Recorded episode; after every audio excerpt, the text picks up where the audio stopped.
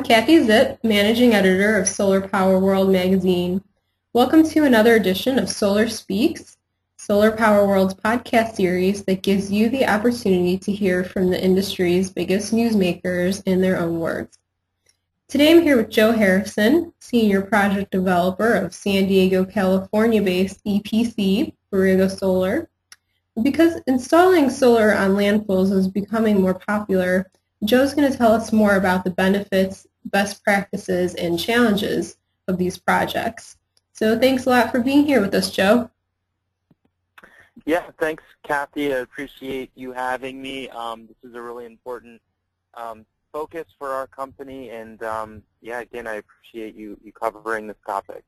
Absolutely, and let's talk a little bit more about that. Can you can you tell me more about what Borrego's sol- role in solar projects um, is, and what aspects of a solar installation can your company help with? Yeah, sure. So um, we are a developer EPC, and what that means is um, we're involved from the beginning, from the um, initial concept of, you know, there might be a project here, and we'll do all of the development work. Um, so that includes um, executing contracts, power purchase agreements, leases. Um, we do all of the permitting work. We have the engineers, whether it's civil, electrical, structural, in-house, and we do most of that work in-house. And then um, ultimately we build the project um, and in the, the background um, we put all of the financing together. Um, so our company doesn't own projects outright, but we put all of the financing together. So we really sort of soup to nuts um, will um, put an entire project together. And then on the back end, we um, end up doing the operation and maintenance work on the project. So we maintain these systems for the next 20 plus years.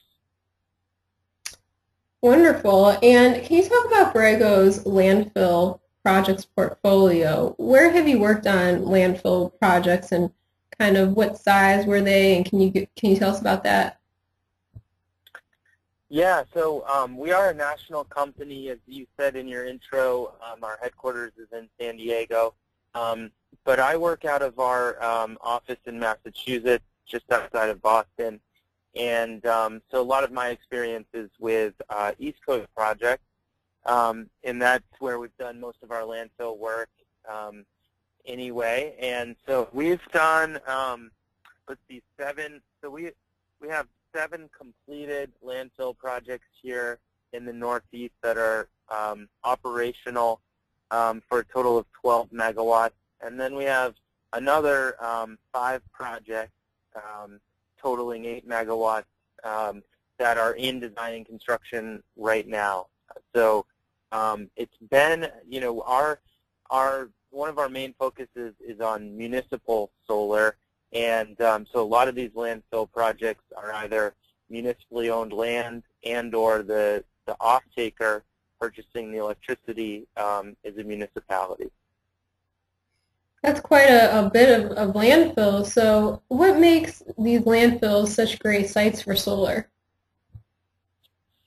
Well, um, a lot of these projects are in Massachusetts. Um, we have a we have uh, a project going in New Hampshire, and we just completed one in Vermont. But otherwise, these are Massachusetts projects. So um, in Massachusetts, the folks probably know a little bit about your listeners probably know a little bit about the policy environment here, um, but it really lends itself towards municipal um, solar. So when you meet with a municipality and you talk about, you know, where might you want to um, place a system, you know, pretty pretty early on in the conversation, you know, someone will mention, oh, well, we have this 30, 40 acre landfill just kind of sitting there. There's not a lot of um, opportunity to develop that land um, so, uh, you know, oftentimes um, it's kind of the low-hanging fruit, and so we quickly, you know, focus on um,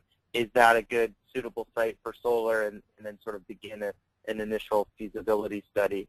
Um, but just quickly, um, there's, you know, something like 350 towns in Massachusetts, and there's at least one capped landfill for every town. Most most towns in the Commonwealth have um, a uh, capped landfill um, that is municipally owned.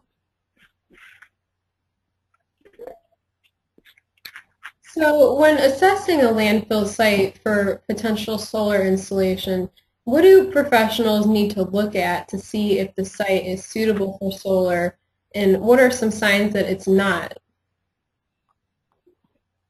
Well, um, luckily, um, in in most markets where we're active, um, there's um, a state agency that oversees all of the landfills, and in Massachusetts, it's the Department of Environmental Protection, and they've really streamlined the process for installing solar on a landfill.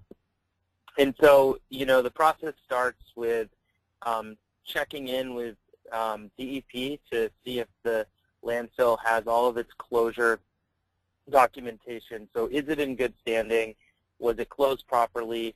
Um, and then um, after that, it's you know it's looking at the um, um, the top of the landfill to see is there enough relatively flat space on top to um, be able to install um, a large enough system to the point where the economics make sense. Um, and you look at proximity to a point of interconnection. You do have some sites that are just too rural and there's no three-phase power um, within a, a, relatively short distance. Um, so that's one thing that you always have to check on early on. And then finally, landfills do most of their decomposing um, in the first 10 years. So we like to um, work on landfills that are at least 10 years old, and that reduces a lot of the risk around differential settling um, that, that again happens in the, in the first um, decade of the landfill being capped. So those are some of the key things that we look for in a site. Good advice for sure. What about from a financial perspective? Are there financing challenges that a landfill solar project might encounter that a, a, a, typical solar project would not, or are the challenges pretty much the same? They share all of the similar challenges, um, but there are a couple of um, key differences. You know, I think um, the contracts, um, the contract negotiation quickly focuses on um, environmental risk. And I think, you know, what you'll find is that solar companies like ours, we're not landfill companies by trade, so we're not looking to take over the environmental monitoring. That's something that the owner of the site would continue to do. Um, we will um, mow the grass. We will maintain um, the areas underneath our panels. We will be responsible for any sort of issue that we cause um, during construction or operation, but we're not going to sign up for um, pre-existing conditions. So I think there's just needs to be that discussion about risk, and we're not taking on um, any risk that um, you know is already sort of there that people don't know about. Again, if we cause an issue, um, then that's our responsibility. So I think you know you have that discussion early on, and that's that's maybe the key the key um, you know differences from a financing perspective. Got it. What are some other best practices when it comes to design and installation? Does the component selection pay, play an important role in these projects? I mean, obviously, I'm sure that there are other installation challenges that are unique to these sites, right? Yeah, absolutely. Um, that is uh, very important. So there's different types of landfills. Um, a lot of our experience has been on kind of a traditional geomembrane cap, and then you have a couple feet of soil on top of that, um, and then it's covered in vegetation. Um, so our approach to landfills is we don't do any digging. We don't, um, you know, all of our wiring is above ground. We do ballasted systems. We're not driving piles or anything into the cap because um, the number one priority is maintaining the integrity of the landfill cap. Um, during construction, you have to be concerned about point loads. You can't drive normal construction equipment on the cap of the landfill. It needs to be tracked. It needs to distribute the weight so that you don't cause any issues.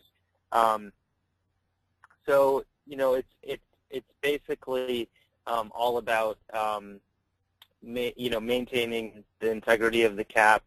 Um, and uh, one thing that we've um, really started to think about is um, installing solar on landfills is expensive, and any sort of work you do on the cap is expensive.